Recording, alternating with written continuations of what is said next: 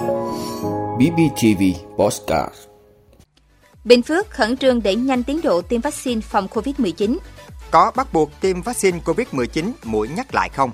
Du khách Việt Nam hào hứng du lịch sau đại dịch. Bà Aung San Suu Kyi bị biệt giam. Hơn 2.500 người thương vong trong thảm họa động đất ở Afghanistan. Taliban kêu gọi cứu trợ khẩn cấp.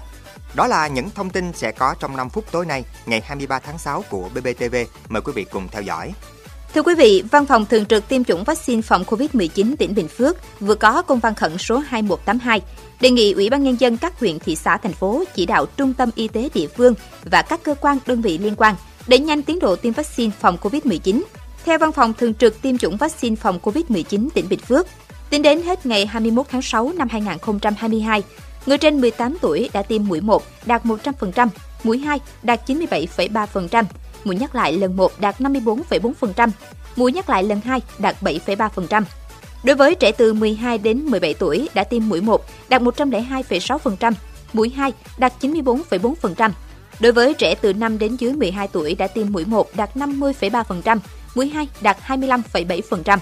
Hiện tại, tỉnh đang tiếp tục triển khai tiêm vaccine phòng COVID-19 liều nhắc lại lần 1 và liều nhắc lại lần 2 cho người trên 18 tuổi tiêm mũi 1 và mũi 2 cho trẻ từ 5 tuổi đến dưới 12 tuổi.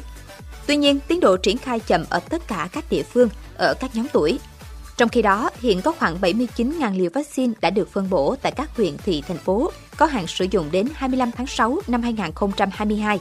Do đó, để tránh lãng phí vaccine, Văn phòng Thường trực tiêm chủng vaccine phòng COVID-19 tỉnh Bình Phước đề nghị các đơn vị có liên quan thực hiện nghiêm chỉ đạo của Thủ tướng Chính phủ, đi từng ngõ, gõ từng nhà, ra từng đối tượng, để đảm bảo không bỏ sót đối tượng cần tiêm chủng, tăng tỷ lệ bao phủ vaccine cho người dân. Song song đó, đẩy nhanh tiến độ tiêm vaccine phòng COVID-19 liều nhắc lại lần 1 và liều nhắc lại lần 2 cho người trên 18 tuổi, tiêm mũi 1 và mũi 2 cho trẻ từ 5 đến dưới 12 tuổi. Các đơn vị sẽ chịu trách nhiệm trước Ủy ban Nhân dân tỉnh nếu để vaccine hết hạn gây lãng phí. Thưa quý vị, Bộ Y tế cho biết tại Việt Nam thời gian qua số mắc Covid-19 có xu hướng giảm mạnh, nhưng số mắc mới được ghi nhận tăng nhẹ trở lại trong những ngày qua tại một số tỉnh thành phố. Thời gian gần đây, biến thể Omicron đã ghi nhận chiếm chủ đạo với các nhánh phụ BA.2, BA.2.3, BA.2.3.2, trong khi biến thể phụ BA.5 đã ghi nhận ở nhiều quốc gia có nguy cơ xâm nhập vào nước ta và có thể dẫn đến sự gia tăng các ca mắc Covid-19 trong thời gian tới. Về việc có bắt buộc tiêm các mũi nhắc lại không, giáo sư tiến sĩ Phan Trọng Lân, Cục trưởng Cục Y tế Dự phòng Bộ Y tế cho biết, ngày 24 tháng 3 năm 2022, Hội đồng tư vấn sử dụng vaccine của Bộ Y tế đã họp và đưa ra kết luận tiêm mũi nhắc lại lần 2 cho các đối tượng sau. Người từ 50 tuổi trở lên, người từ 18 tuổi trở lên có suy giảm miễn dịch từ thể vừa đến nặng. Người từ 18 tuổi trở lên thuộc nhóm nguy cơ cao phơi nhiễm COVID-19, cán bộ y tế, cán bộ tuyến đầu, công nhân, người làm việc tại các khu công nghiệp. Cũng theo ông Lân, Tiêm vaccine COVID-19 là để đảm bảo yêu cầu của công tác phòng chống dịch, vì vậy người dân cần đi tiêm đúng lịch, đủ liều. Phân tích về sự cần thiết của việc tiêm các mũi vaccine nhắc lại, Phó giáo sư tiến sĩ Trần Đắc Phu, nguyên cục trưởng Cục Y tế Dự phòng Bộ Y tế cho biết, các nghiên cứu cho thấy virus SARS-CoV-2 liên tục tiến hóa, khó xác định tính chất nguy hiểm của các biến thể và mức độ tăng nặng tử vong.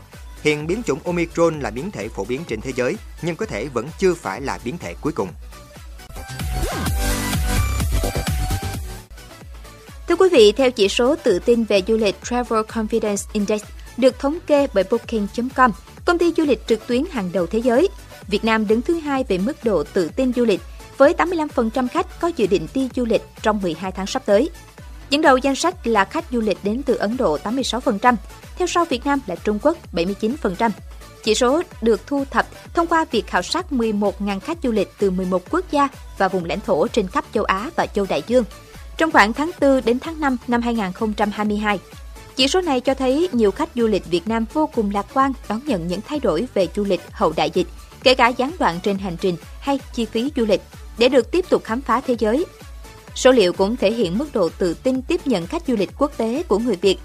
Đây là tín hiệu tích cực cho thị trường du lịch Việt tạo đà phát triển trong thời gian tới. Phần đông du khách Việt dự định đặt 1 đến 2 chuyến du lịch trong năm nay, 62%. 45% người được khảo sát cho biết họ muốn đến các địa điểm nổi tiếng gần Việt Nam từ 3 đến 8 giờ bay, thay vì những chuyến đi ngắn dưới 3 tiếng bay hoặc dài giờ hơn 8 tiếng bay. Đáng chú ý, có đến 82% người được khảo sát chia sẻ rằng họ cảm thấy thoải mái với việc Việt Nam mở cửa biên giới trở lại. Trong đó, 75% tự tin về khả năng chào đón du khách quốc tế của ngành du lịch.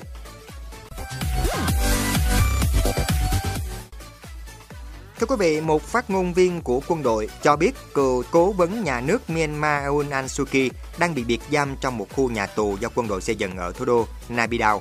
Trong một tuyên bố, phát ngôn viên Zhao Mintun cho biết, theo luật hình sự, bà Aung San Suu Kyi đã bị biệt giam trong tù kể từ ngày 22 tháng 6. Thông báo của quân đội Myanmar được đưa ra sau khi có tin tức về việc bà Suu Kyi bị chuyển từ nơi giam lỏng sang nhà tù. Kể từ khi bị lật đổ trong cuộc chính biến năm ngoái, bà Suu Kyi đã bị giam lỏng tại nhà riêng, sau đó được chuyển đến một địa điểm bí mật ở Naypyidaw. Bà Aung San Suu Kyi, người đoạt giải Nobel Hòa bình và vừa bước sang tuổi 77, chỉ được phép rời nơi giam giữ để tham dự các phiên tòa xét xử bà tại một tòa án quân sự. Bà có thể phải chịu tổng mức án tù lên tới 150 năm. Thưa quý vị, theo truyền thông Afghanistan, số người chết do trận động đất xảy ra tại miền đông nước này vào rạng sáng ngày 22 tháng 6 đã lên đến hơn 1.000 người, khoảng 1.500 người khác bị thương. Thiệt hại nhân mạng được nói sẽ còn biến động do việc thống kê tại nhiều khu vực vùng sâu xa chưa được cập nhật đầy đủ. Hoạt động cứu hộ, cứu nạn với sự tham gia của máy bay trực thăng đang được diễn ra khẩn trương, đặc biệt tại bốn huyện vùng gần tâm chấn thuộc tỉnh Paktika, trong đó nặng nhất ở các huyện Kayan và Paman. Chính phủ Afghanistan cũng đã kêu gọi cộng đồng quốc tế cứu trợ khẩn cấp cho nước này. Theo văn phòng điều phối các vấn đề nhân đạo của Liên Hợp Quốc, mưa lớn, gió cộng với giao thông khó khăn đang cản trở nỗ lực cứu trợ. Afghanistan có lịch sử động đất lâu đời, đặc biệt ở vùng núi Hindu Kush, giáp biên giới với Pakistan. Thảm họa xảy ra vào thời điểm Afghanistan đang khó khăn chồng chất sau hàng thập kỷ xung đột vũ trang liên miên, khủng hoảng kinh tế và cô lập. Nguồn tài trợ quốc tế bị cắt đột ngột kể từ khi Taliban trở lại nắm quyền vào tháng 8 năm ngoái. Theo một báo cáo do Liên Hợp Quốc phát hành vào tháng 5, một nửa dân số của Afghanistan với khoảng 20 triệu người đang trải qua nạn đói nghiêm trọng. Quý vị đã luôn ủng hộ các chương trình của Đài Phát thanh truyền hình và báo Bình Phước. Nếu có nhu cầu đăng thông tin quảng cáo ra vặt, quý khách hàng vui lòng liên hệ phòng dịch vụ quảng cáo phát hành số điện thoại 02713 887065. BBTV, vì bạn, mỗi ngày.